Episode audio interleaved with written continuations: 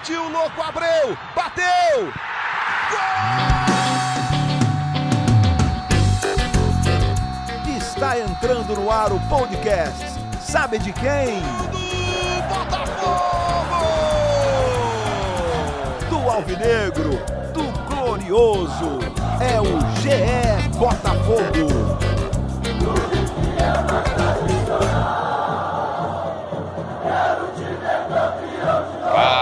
Torcedor alvinegro, tá começando o episódio 105 do podcast GE Botafogo.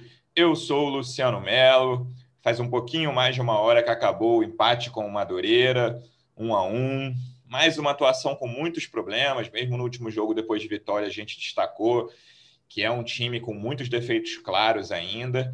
Estou aqui recebendo dois setoristas para a gente falar não só desse jogo, mas dos próximos passos do Chamusca também, da diretoria. Estou curioso para saber dessa sequência do Botafogo no, no, campeonato até o início da Série B.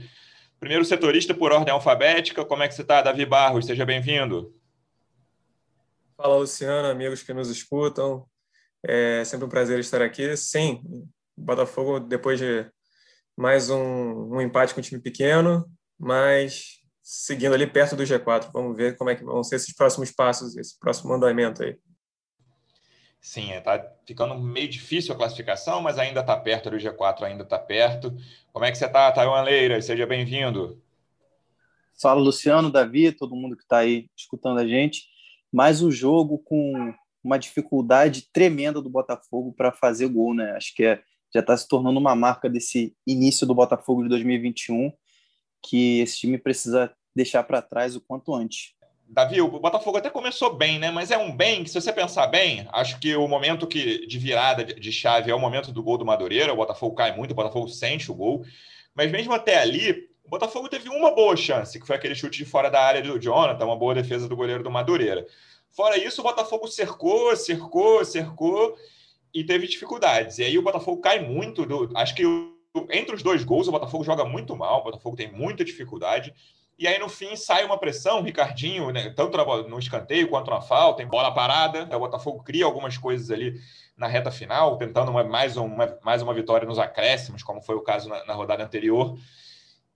Mas eu queria falar um pouco desse início, até antes das mudanças.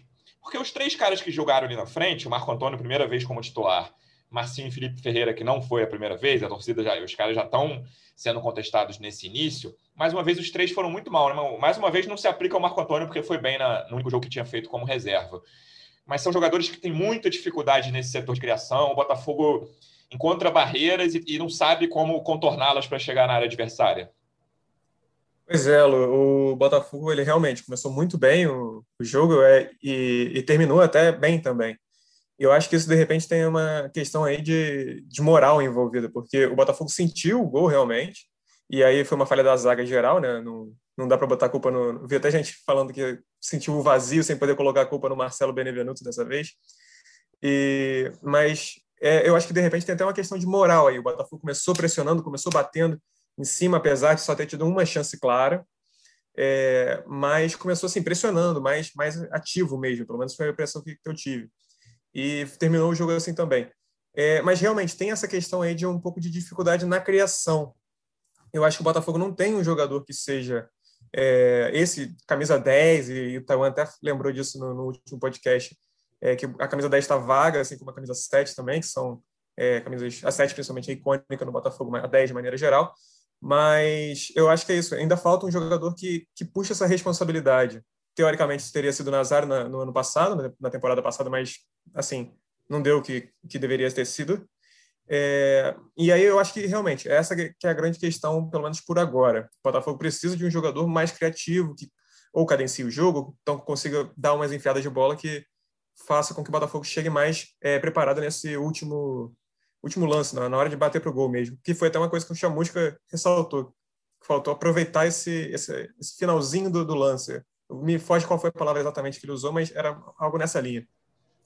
Falando em chamusca, Thay, você não achou que o chamusca demorou a mexer hoje, cara? Acho que no intervalo estava mais ou menos claro que a, segunda parte do primeiro tempo do Botafogo tinha sido muito fraca. O time voltou igual e voltou mal. O Botafogo continuou mal no início do segundo tempo. Ali com 16 minutos ele bota o N e o Ronald. senti falta do Navarro, e aí né, pode, vai soar engenheiro de obra pronta, porque o Navarro entrou no primeiro lance dele sai o gol do Babi. Mas eu até, para não dizer que eu sou engenheiro de obra pronta, eu teria tirado o Babi no intervalo, cara, para botar o Navarro. Eu senti falta de substituição no intervalo, achei que o Chamusca demorou a mexer. É, é a minha avaliação é que o Chamusca está tentando assim dar um, um entrosamento e um conjunto para esse time é o mais rápido possível, né? E aí são muitos jogos, pouco tempo de treino, que é vale para o Botafogo, vale para todo mundo também. Então acho que essas mudanças, essa, essa demora nas mudanças, acho que tem tem um pouco disso também. Tem ele tentando dar um, um conjunto para o time, até porque o Campeonato Carioca, por mais que seja é, uma chance de título mais palpável para o Botafogo em comparação com, com as outras, né? É, tem que ser um laboratório para a Série B, que é o, o, o, único objetivo que importa no final das contas, é o Botafogo estar tá na Série A em 2022. É, o, o Chamusca tem oito jogos pelo Botafogo. Eu estava dando uma olhada aqui no time titular que começou hoje. Nove não jogaram o último Brasileirão pelo Botafogo. Então é muita gente nova junto ao mesmo tempo. Eu acho que isso também tem um pouco a ver. É, o Davi falou bem e, e, completando, eu não sei se é uma questão de, de um nome no jogador mais qualificado ou se é uma questão justamente desse conjunto que o time ainda não tem, porque é, o Chamusca mesmo falou, o Botafogo até tem um volume, assim, se você olhar as estatísticas, você pensa que o jogo foi um massacre. Não foi bem assim, porque o Botafogo cria muito, mas não cria aquelas chances claras, assim, aquele lance que o cara chega para fazer o gol, que o cara chega na cara, que o cara, ou que o jogador chega ali para para já completar e, e, botar a bola na rede. É muito é muita bola mascada, é muito é muito lançamento que é um, um ou dois metros à frente, deveria ser um pouco mais atrás. Então acho que falta um pouco é, ou de treino ou de entrosamento ou então de qualidade para que essas bolas sejam um pouco mais redondas assim na hora de finalizar, naquele último passe, naquela finalização que vai decidir o jogo. É, na última partida a gente já tinha publicado sobre isso o Botafogo precisa de precisava de 12 chutes para fazer cada gol no Carioca, né? Foram 72 finalizações para fazer seis gols. Hoje fez só mais um e precisou de 14 finalizações para fazer esse um gol. Então acho que esse número é, é acho que resume bem o, essa dificuldade do Botafogo nesse início de temporada. O Friso falta... falou disso, desculpa, Lu, mas o Friso falou ah. isso no, no intervalo. Na, tava vendo pela Botafogo TV e ele disse que é, primeiro que não podia tomar o gol do jeito que tomou, mas ele falou isso, que o Botafogo estava sendo ineficiente, estava pecando nisso na maioria dos jogos, que precisa ser mais eficiente e ter paciência. Tá, você falou que não sabe o que falta entre entrosamento, qualidade, treino. Eu acho que falta tudo, cara. E se você olhar, assim, mesmo esses jogadores, esse elenco, claro que com mais tempo junto, a tendência é que melhore. Daqui a um mês, sei lá, no início da Série B, daqui a dois meses, esse time vai estar melhor do que está hoje mas precisa chegar alguém para o setor ofensivo, cara. Alguém, no plural, precisa de um centroavante ali. A gente vai, a gente vai tocar no assunto Matheus Babiso de possível saída ainda. E eu acho que precisa chegar um 10. O Botafogo contratou muito jogador para o setor ofensivo, né? São várias novidades, mas eu tenho dúvidas se eles vão conseguir se firmar, cara. Eu, eu ainda tenho alguma esperança no Felipe Ferreira, que é um cara que não tem grande dinâmica, mas ele é muito bom na bola parada, nas cobranças de falta. Ricardinho a gente não considera exatamente setor ofensivo, né? Mas pode ajudar ali no meio-campo minimamente de segundo homem, ali no máximo de terceiro. Pelas pontas você tem vários caras rápidos, por exemplo, o Varley o Ronald, você tem o Enio. Marcinho, eu, eu defendi o Marcinho aqui depois do jogo contra o Nova Iguaçu, achei que ele foi bem, mas achei que ele caiu muito nesse jogo, não gostei. E ele vinha de jogos ruins anteriores ao, ao Nova Iguaçu. Principalmente, e aí, quando ele, o Chamusca botou o Enio Ronald, o Marcinho fica no meio, cara. E aí, assim, eu não. Do Botafogo, ele não teve um minuto pelo meio bom ainda. Pela esquerda, ele teve que foi no jogo contra o Nova Iguaçu. Eu não lembro de o Marcinho jogando bem pelo meio. Não gostei dessa, dessa troca do Chamusca. E depois o Marcinho logo, logo depois sai, ficou uns 10 minutos por aí, por aí jogando ali. E aí foi logo substituído. É, em relação a isso, eu não vejo muito para onde correr, cara. E sempre vem a questão Matheus Nascimento, Davi, é um assunto que a gente tocou no último episódio. A torcida do Botafogo fala muito disso, tenho recebido muita gente, assim, mensagem em grupo, rede social. Cara, e o Matheus Nascimento? E o Matheus Nascimento? E a gente ainda não tem uma explicação né, exatamente para isso do vindo do Chamusca. Aí é que você se engana, Luciano Melo. É, eu perguntei hoje, fiz questão de Olha perguntar. aí, eu não tinha visto você, a, a, nota inteira da coletiva, me, me pegou. Pensando em você, eu estava perguntei para o Marcelo Chamusca o que ele achava do Matheus Nascimento, lembrando que isso já é um tema recorrente, né? Uhum. É, e aí ele respondeu que é um excelente jogador, de potencial extraordinário, não sei o quê, mas que tem que ter, ele tem boa maturidade, até pela, pelos 17 anos que tem, mas que tá, é um atleta que ainda está amadurecendo, né? Precisa ter calma, que não pode atropelar. E, e, ele falou isso, eu achei interessante. Ele deu alguns minutos para o Matheus no início, em alguns momentos tem que optar. Ele deu alguns minutos para o Matheus agora, é, mas agora está dando o, alguns minutos para o Navarro, uma questão de análise tática, segundo ele. Nos últimos jogos, a gente precisava de um jogador que pressionasse mais, tivesse mais intensidade na parte defensiva também, e o Navarro fez bem isso. Isso na leitura do, do Marcelo Chamusca. É, o que eu acho que, no caso do Matheus Nascimento, é um pouco questionável é justamente porque aquilo que a gente já vem batendo na tecla de que se não vai fazer no Carioca, não vai testar no Carioca, vai testar quando, né? Se precisa ter calma, não pode atropelar, quando é que vai fazer isso? Então, de repente, não sei se, se o Matheus Babi sair de fato, ou, ou talvez quando o Matheus Babi sair de fato, é, se aí sim ele vai ter mais chance, é, é difícil saber, né? É, eu vejo nesse momento até o Rafael Navarro um pouco mais é, pronto ou o Botafogo um pouco, um pouco, menos é, com menos receio de jogar de botar o Rafael Navarro mais do que tem esse receio com o Matheus Nascimento. É, Hoje, no caso, por exemplo, você poderia botar, né, eu sou o chamusca por um dia o Navarro no Babi no intervalo, e aí quando ele resolveu botar os dois centroavantes, que foi ali com 25 do segundo tempo mais ou menos, o Matheus Nascimento entra. Então você bota 20 uhum. minutos mais os acréscimos do Matheus. O que eu acho estranho, cara, a gente até comentou isso também no último, é eu só vou ter uma noção do que o Matheus Nascimento, Nascimento vai me oferecer nessa temporada se ele pelo menos jogar contra time pequeno do Carioca, cara. Eu acho ruim ele não jogar agora e aí você precisar dele numa Série B, não sei lá, na oitava uhum. rodada, já o Botafogo numa, na beira de G4 ali, entrando ou não entrando no G4, jogo difícil fora de casa. É melhor botar agora, são os jogos mais fáceis do ano, são os jogos mais simples do ano. A Série B, todos os jogos são mais difíceis que os jogos do Carioca, tirando os clássicos, claro. Então, assim, não tem para onde correr, sabe? Se você não. Se, a, se, o sarrafo agora é o mais baixo, tudo bem. O motoclube era o sarrafo mais baixo da temporada, beleza. Não vai ter outro motoclube na temporada. Agora, o sarrafo mais baixo são os times pequenos do Carioca. É o melhor momento de testar, entendeu? Essa é a minha, essa é a minha principal questão. Se não testar agora, vai testar quando? E de preferência na posição dele também, né? Que eu acho que o Chamusca nos primeiros jogos ele colocava ali o Matheus, mas botava ele mais aberto. E ele justamente usa a camisa 9. Eu lembro que o Taiwan falou isso no último episódio é um, é um sinal de que o garoto tem moral ali também. E, e, além disso, a, a, função de ele é um atacante mais de área mesmo. Ele não é um cara de, de velocidade que, que vai chegar, rabiscar meio meio time e bater pro gol ou cruzar, enfim. Ele é um jogador mais nove, centroavante. E isso eu gostaria de ver também, mas pelo visto, pelo visto não é muito a ideia do chamusco para ele. É, e essa e eu, eu comentei sobre é, a, a necessidade né, de dar rodagem para o mesmo time, de dar sequência, né? Eu acho que isso passa pela cabeça do Chamusca também, mas isso, na minha opinião, isso não vale para o ataque, porque é tudo indica que o Matheus Babi está de saída. O próprio presidente do Botafogo falou essa semana, a gente está gravando aqui na quarta-feira, ele falou ontem, terça-feira, que o Babi está desmotivado porque tem proposta do Fluminense, do Atlético Paranaense, que deve sair. Então, se ele deve sair, eu... a conclusão lógica é que é muito mais interessante você apostar nos garotos que vão ficar. E o Navarro tem até é, dado uma resposta positiva nos últimos jogos. Sempre que ele entra, ele está conseguindo fazer algumas jogadas.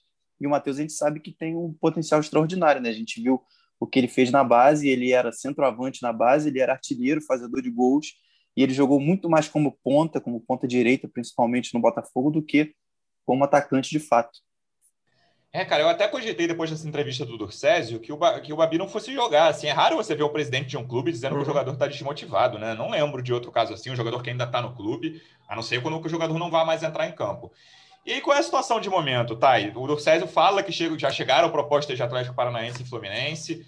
Existe a, assim, a perspectiva de mais alguma coisa? Lembra como é que é esse negócio também envolvendo, envolvendo o Serra Macaense? Qual é a questão hoje, quarta-noite, envolvendo a negociação do Babi? É, o Chamusca falou hoje sobre isso. Ele disse que a diretoria não passou nada para ele sobre negócio definitivo. É, a gente sabe que o Fluminense fez uma proposta, que o Atlético antes fez uma proposta também, que a princípio a proposta do Atlético seria mais vantajosa tanto para o jogador quanto para quem tem os direitos econômicos do, do Babi. Mas as duas negociações ainda estão em curso. O Atlético foi o primeiro a sinalizar é, algumas semanas, quando o Atlético ainda tinha a punição na FIFA, que estava impedido de contratar jogadores, ele já estava conversando, o Atlético já estava conversando com, com o Babi, com os representantes, com o Botafogo. Assim que essa punição caiu, na semana passada, eles colocaram a proposta na mesa. O Fluminense estava correndo por fora, porque sabia que o Atlético tinha um poder é, financeiro um pouco maior, pelo menos para essa negociação. Mas essa semana o Fluminense também resolveu entrar na jogada e fez uma proposta. É, o Babi continua treinando, jogou hoje normalmente pelo Botafogo, fez gol, mas parece que vai sair até pelas aspas do, do presidente na, na terça-feira, né, ontem. É, o Botafogo tem 40% de taxa de vitrine. O Babi está emprestado ao Botafogo pelo Serra Macaense, que é um clube pequeno aqui do Rio, não tem nem vaga na Série A do, do Campeonato Carioca. É, mas esse, esse clube tem o contrato com o Babi. O Babi jogou no Macaé na temporada passada, no Carioca, e ficou ali por Macaé, com, é, jogando pelo outro clube para assinar esse contrato. Foi emprestado para o Botafogo, o Botafogo acertou 40% de taxa de vitrine. Os outros 60% estão com Serra Macaense ou com os representantes do jogador. Então o Botafogo fica com, com muito pouco poder de barganha, porque tem um contrato apenas de empréstimo, tem uma menor parte do, do percentual do jogador, então não tem muita voz. Até o do César falou isso.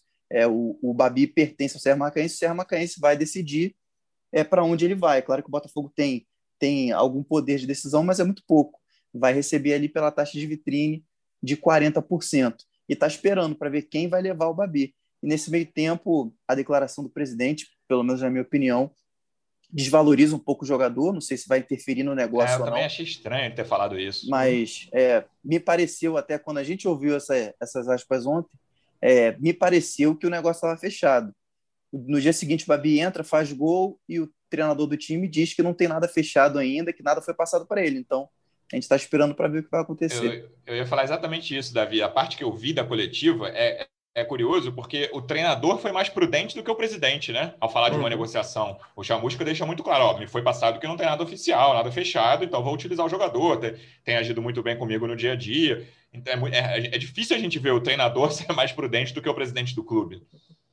Sim, exatamente. E acho que até é, foi, é curioso você ver o presidente falar isso, porque é meio que o cara está negociando e aí você vai falar que ele está desmotivado. É, normalmente, é, isso parece é, meio que. Cara, tá... Eu acho isso muito louco. A não ser que o cara já tivesse vendido, que claramente não é o caso, até porque ele estava hoje uhum. em campo, podia se machucar, graças a Deus não se machucou.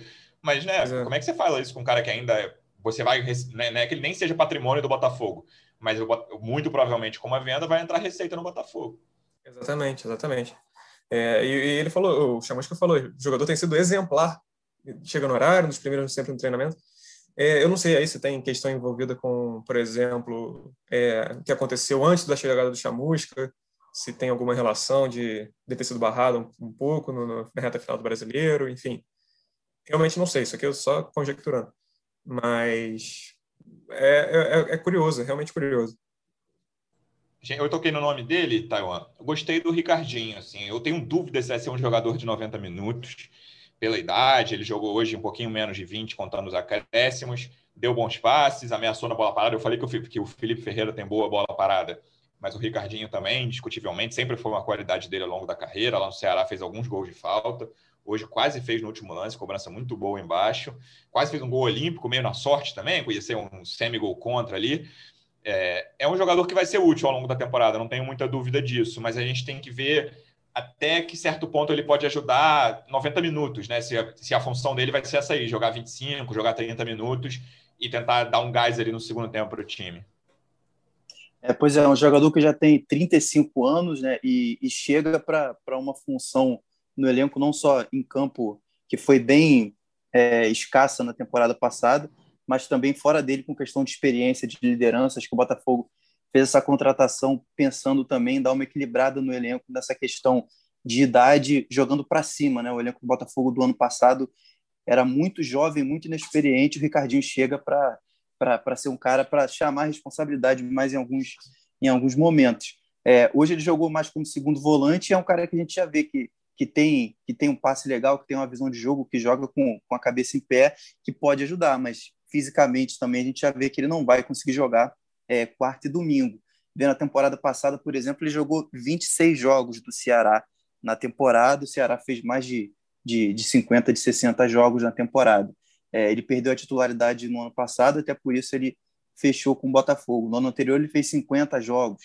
É, então já é um cara que já está na, na, descendente na carreira, mas que numa série jogou a Série A nas últimas temporadas. Acho que numa Série B ele pode ajudar muito é, com a questão do vestiário, do dia a dia de trabalho, em campo também. Mas não me parece que vai ser um, um cara para entrar toda quarta e domingo. É, vamos para o setor defensivo. É raro a gente ver quatro jogadores falharem num gol, né, Davi? Eu acho que, fora o, o PV, todos os outros jogadores do setor defensivo falharam de alguma forma no gol do Madureira, porque o Canu, para mim, até o maior erro é do Canu, que ele erra o tempo de subir. Aí o Jonathan, por causa do erro do Canu, não consegue dominar, a bola sobra. O Douglas Borges podia fazer melhor naquela, né, de tirar do jogador, e o Gilvan não acompanhou o cara que fez o gol. Acho que o Gilvan é o menos culpado dos quatro, tranquilamente mas os outros três, assim, é um, é uma falha né, coletiva do setor defensivo ali.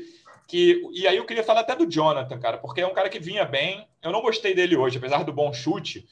É, achei que ele deixou espaço, teve uma, um lance ali que é difícil até dizer se teve maldade ou não, mas com o VAR ele podia até ter sido expulso, que é um lance que ele chuta na bola e, e depois, depois, pega no joelho com a sola do, no joelho do adversário.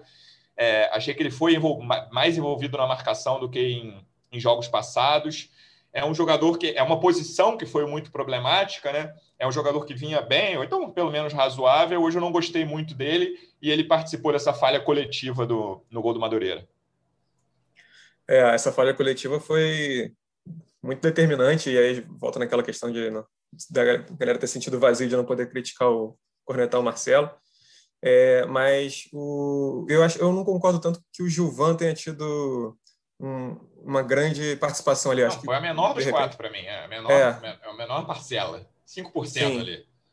É, mas eu concordo que o, o Canu vacilou, para mim foi o principal ali, porque gerou a, a, falha do Jonathan também, que não esperava que o Canu fosse errar e a bola bateu Ó, nele. Minha, minha, parcela, vamos lá: 40 Canu, 30 Douglas Borges, 25 Jonathan e 5 Gilvan. É, eu botaria acho que uns 50 do Canu, aí dividiria entre 20 e 20 para o. Ou melhor, 25 e 25 para o Douglas Borges e para o Jonathan. É, mas, e, assim, realmente o, Canu jogou como zagueiro direito, né? É, zagueiro, um zagueiro, zagueiro central, assim, pela, pela direita. O, e ele normalmente não fazia essa posição, essa função com, quando fazia dupla com o Marcelo. Ele normalmente jogava pela esquerda, só que como o Gilvan é canhoto, o Gilvan tem essa preferência. E eu não sei se ele ficou um pouco perdido, se ele estava não, não, sabia muito bem como se colocar ali de repente, que não realmente é, é, algo a, a, se, a se ver. É, mas o Jonathan especificamente, ele eu não, não reparei tanto nele assim quanto assim que ele tenha ido mal, por exemplo. Não achei que ele foi mal, mas realmente achei que ele foi um pouco abaixo dos outros jogos. E mas, mas você falou também do PV que era o único que não tinha relação. Era meu próximo ali. tópico. Ah, então você já ah, engrenar ele. e aí, e para mim o PV foi o melhor em campo do Botafogo. Eu, eu gostei muito dele hoje. É, desde o jogo, o jogo contra o Nova Iguaçu também eu achei que ele foi bem. E, e assim, o moleque tem 19 anos, está parece que querendo ali ter um, uma vaga assim de titular mesmo, sabe? Jogou pouco na base, acho que tem uns quatro jogos, se eu não me engano, ou, ou por aí. E era reserva do Hugo, né? E deu, deu sorte, de certa forma, com. Sorte é, é, até errado falar, porque é lesão dos caras, mas deu, teve a oportunidade ali e está indo bem. Então, para mim, foi o melhor em campo do Botafogo no jogo de, de hoje, quarta-feira. Esse negócio de base é muito louco, né, Thay? É, eu vi o Hugo, para mim, assim, ele pode virar jogador ainda, mas é um jogador completamente despreparado para estar no profissional hoje. Hoje, não, não tô querendo prever o futuro dele. Aí você pensa, cara, quem era o reserva do Hugo? Tudo bem que o PV é um jogador com menos tempo de Botafogo, né? Ele não ficou anos e anos na reserva do Hugo, mas recentemente estava. E assim, acho o PV hoje dois ou três degraus acima do Hugo, não tenho nem muita dúvida em relação a isso. E gente, é um cara em quem a gente nem pensava, né? Era a principal, acho que ainda é a principal preocupação em relação a reforços. Acho que a lateral esquerda ainda é problemática. O Guilherme Santos não é um cara com quem dê para contar muito em relação à saúde, porque quando ele entra em campo ele até joga direito, mas ele não consegue ter uma sequência. Mas pelo menos surge um cara da base que consegue minimamente dar conta do recado por ali. É, dessas, é, dessas ocasiões de, de sorte, entre aspas, né, que, que o clube vê como muito bem-vindos. Né? O PV, o Davi estava falando, o PV era a quarta opção, ele nem estava no elenco profissional ele subiu para o elenco profissional justamente porque os outros três jogadores é, ficaram indisponíveis ao mesmo tempo. O Hugo estava jogando, se machucou, o Guilherme depois voltou e se machucou é, num período muito curto, e o Souza passou a ser improvisado na lateral esquerda, pegou Covid, e aí que o PV entrou para jogar. É, além do, do PV ter um, um trabalho defensivo já é, interessante, tudo bem que é, o recorte não dá para a gente avaliar muito bem, porque a maioria são equipes pequenas que, que não vão ser a realidade do Botafogo na Série B. Mas já é um início para ele, é, vindo da base, bem legal. Assim. Além disso, ele ainda tem o drible, ele ainda tem assim, é, a jogada individual para puxar para o meio e, e, tentar um chute, ou então para fazer um cruzamento. É, é, um jogador que, que chegou com personalidade na base. Eu acho que isso é muito importante. É, mesmo assim, o Botafogo precisa se reforçar, sabe disso e já está contratando o Rafael Carioca. Ele já assinou o contrato e, e para anunciar falta muito pouca coisa. Acho que é mais um, uma programação interna do clube mesmo, mas já está tudo no papel com o Rafael Carioca, lateral de 28 anos que está vindo do Vitória.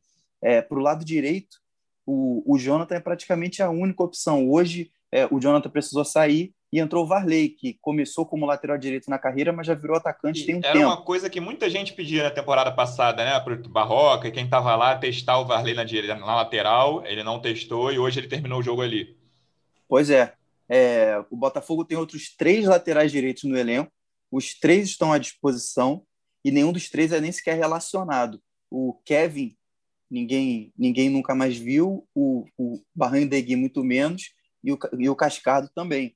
É, o Jonathan é a única opção, já como titular. Quando ele sai, não tem ninguém. Estava dando uma olhada na relação do Botafogo hoje, não tinha nenhum lateral no banco do Botafogo, nem para a esquerda, nem para a é, direita. Já é de um tempo isso até. É, exatamente. Que eu acho curioso. É, não tem um, o Botafogo prefere deixar esses caras fora do que botar eles no banco. Isso acho é bem significativo até. É, deixa claro qual é a avaliação interna do clube. E por, por isso tem que contratar. O lateral direito, que a gente saiba, ainda, ainda não tem um nome, para a lateral esquerda tem o Rafael Carioca. É possível que venha mais gente e o Botafogo vai tentando montar esse elenco até a Série B. Quando a gente conversou com o Freeland há mais ou menos duas semanas, ele disse que esperava mais uns quatro ou cinco reforços até maio, até o início da Série B. É, desde então chegou apenas o, o Ricardinho, que eu me lembro, está chegando o Rafael Carioca. Então a gente espera que chegue mais gente aí para o Botafogo, para a defesa, para o meio de campo e para o ataque também antes de falar dos reforços, Davi, tem duas saídas praticamente prontas, né? Não está nem falando do Babi também, que são o Benevenuto e Zé Wellison. O Benevenuto diz o Durcésio que está tudo certo, que já emprestou para o Fortaleza, surgiu a informação de que torcedoras do Fortaleza reclamaram por causa do caso de agressão do, do Benevenuto a uma namorada lá atrás, mas diz o Durcésio que está tudo certo. E o Zé Wellison também está cada vez mais claro que o ciclo dele acabou no Botafogo.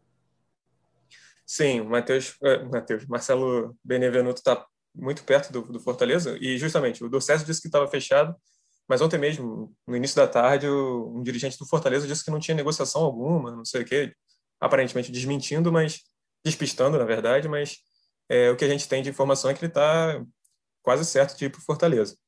É, e o José Wellison também, Aliás, o, o Marcelo Chamuscas também falou sobre isso, na questão de contratações. Eu vou até emendar já um, um assunto no outro, Lu.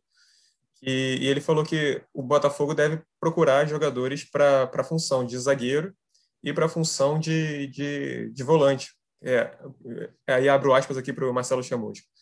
Temos atletas chegando com característica um pouco diferente do Zé Wellison. Do Marcelo, vamos buscar. Vamos buscar as duas posições do mercado, mas com tranquilidade. Muitas opções já estão empregadas. E ele fala aí também sobre o, que é difícil de encontrar no mercado, uhum. até pela situação do Botafogo e tudo mais. E mas eu vejo, a gente ainda não tem nomes dessas dessas buscas do Botafogo, mas aparentemente se encaixam aí no que o, esses quatro, cinco nomes que o Freeland deve ter falado, ou até é um, um acréscimo, já que são os dois jogadores que estão saindo, então o Botafogo é. usaria esses dois nomes para repor, né? Então, é a ver como vai ser essa movimentação no mercado do Botafogo.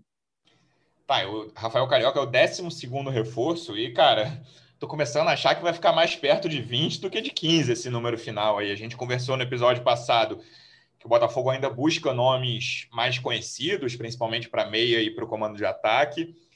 E vai ter que ter reposição, né? A gente pode, a gente acabou de comentar das duas laterais, que eu acho que o Botafogo tem que trazer um jogador para cada lateral ainda, não vejo como escapar disso. E aí o centroavante pode entrar nessa do do, do Babi, que de, de, uma forma ou de outra, mesmo com o Babi ficando, que hoje parece improvável, para mim o Botafogo tem que contratar centroavante. E aí entram na conta um zagueiro e um volante, né? Para lugar, os lugares do Benevenuto e do Zé Wellison. A gente está com 12, se a gente pensar em dois laterais, dois para repor esses Benevenuto e Zé Wellison, um meio e um centroavante, a gente já vai para 18, né? Então tem, cara, assim, eu não queria estar na pele do Freeland, contratar tanto jogador sem dinheiro, mas tem que fazer essa reposição, não vejo como fugir disso. É, pois é, o Botafogo hoje no time tem muita aposta assim que pode dar certo, mas que não é uma garantia, né? E o Botafogo precisa de algumas certezas. Acho que é isso que a diretoria vai buscar a partir de agora. É, o clube contratou muitos jogadores, é, na minha opinião, para formar um elenco, para dar um corpo, porque o ano passado deixou acho que uma terra muito arrasada em todos os sentidos. Assim, o elenco era desequilibrado e da forma como o Botafogo caiu, acho que tinha pouco a ser aproveitado ali. Acho que os garotos da base foram praticamente a única notícia positiva. Então, deixa um trabalho praticamente começando do zero, inclusive pelo treinador que também foi contratado e é novo. O Chamusca tem só oito jogos à frente da equipe, como a gente falou. Então, acho que a partir de agora o Botafogo vai, vai buscar acho que uns nomes é, mais, mais pesados, assim, mais fortes para serem titulares, começando pelo ataque, pelo meio de campo, é, e para formar também, é, para dar mais opções na defesa, né, nas laterais e, e na zaga é, o, o clube precisa aliviar um pouco a folha salarial ainda, precisa abrir um pouco o espaço para fazer esse investimento maior. A gente lembra que o, o Calu é, o, é disparado o maior salário do Botafogo é, e ainda está com contrato até o final do ano. É, tem alguns outros jogadores que, que no bolo também formam é, um, um, prejuízo aí, entre aspas. Né? A gente já falou alguns nomes aqui, como para as laterais. É, o Babi saindo vai ter um investimento não só é, ele não tem um salário muito alto, tem um salário bem pequeno, mas é, com o investimento que seria feito para contratá-lo, seria mais o retorno que o Botafogo pode usar, né, se não tiver problema de, de penhora, etc. E alguns outros nomes, por exemplo, como o Cavalieri, que, que é um jogador que, que o Botafogo hoje vê como é, segunda ou até terceira opção, que já tem um salário mais alto até o fim do ano, então pode sair também. Acho que esses, esses nomes é, tendo um destino definido, o Botafogo vai ter um espaço para contratar. E precisa fazer isso para ontem, porque a gente já está entrando em abril, no fim de maio começa a Série B, e o ideal é já ter um, um elenco formado e com um trabalho um pouco mais consolidado já para começar a Série B com o pé direito. Sim, cara, é chato, é meio impossível pedir paciência para a torcida do Botafogo depois do que aconteceu na temporada passada, mas, cara, já falamos algumas vezes aqui, o que importa é a Série B, o que importa é daqui a dois meses, fim de maio. Mas antes disso, tem muita coisa para acontecer e tem muita construção a ser feita. O importante é isso, é chegar com um time construído e bem encaminhado no início da Série B. Domingo agora tem Botafogo e Portuguesa, 5 da tarde, e a gente volta na segunda, repercutindo possíveis reforços, quem sabe até lá, repercutindo mais um jogo. Vamos ver se o Botafogo consegue entrar no G4 do Campeonato Carioca. Davi, obrigado mais uma vez pela presença. Até semana que vem, amigo. Valeu, Luciano. Vou ficar devendo semana que vem, porque eu vou entrar de férias a partir de segunda-feira. Verdade, boas férias, Davi. Aí só volto em maio, vocês ficar na chinelagem aqui. E, mas só uma coisa que eu queria dizer, Luciano, o Botafogo vai ter pela frente, não, além da Portuguesa, Portuguesa, Volta Redonda, Fluminense e termina com Macaé. O Botafogo tem quatro jogos pela frente, sendo um clássico, e com, contra três times que estão na frente da tabela. Então vai ser difícil, tá? Agora hoje, no momento de hoje, está um ponto, ou melhor, está com a mesma pontuação da portuguesa, que é o quarto colocado, mas a portuguesa tem um jogo a menos, joga amanhã, quinta-feira, contra o Rezende. É, então, assim, vai ser um pouco delicado aí. O Botafogo previa ficar entre os quatro primeiros do Carioca, mas vai precisar se, se desdobrar aí um pouquinho. É isso, Taiwan, sem férias do Davi. Então, semana que vem eu conto com você. Obrigado por, mais uma vez pela presença. Até semana que vem. É muito fácil para alguns, né, Luciano? Só para alguns tá aqui na luta. É... Obrigado, CLT. Bom descanso para o Davi. Eu deixo só um convite para o torcedor do Botafogo para encerrar aqui minha participação. A gente, eu junto com o Davi, subimos hoje uma matéria importante sobre o orçamento projetado do Botafogo para 2021. É uma leitura um pouquinho longa, mas não muito, mas vale para quem quiser saber mais ou menos como vai estar a vida financeira do Botafogo nesse ano, que é especialmente difícil a gente conseguiu a proposta de orçamento que o clube vai encaminhar internamente para os conselhos aprovarem e tem alguns números preocupantes, outros um pouco otimistas. A gente não, não tem tempo para detalhar muito aqui, mas vale entrar lá no ge.globo barra Botafogo para dar uma olhada com calma. Boa, vale entrar todos os dias, tem notícia do Botafogo acompanhando de perto. Torcedor Alvinegro, obrigado mais uma vez pela audiência. Até semana que vem. Um abraço.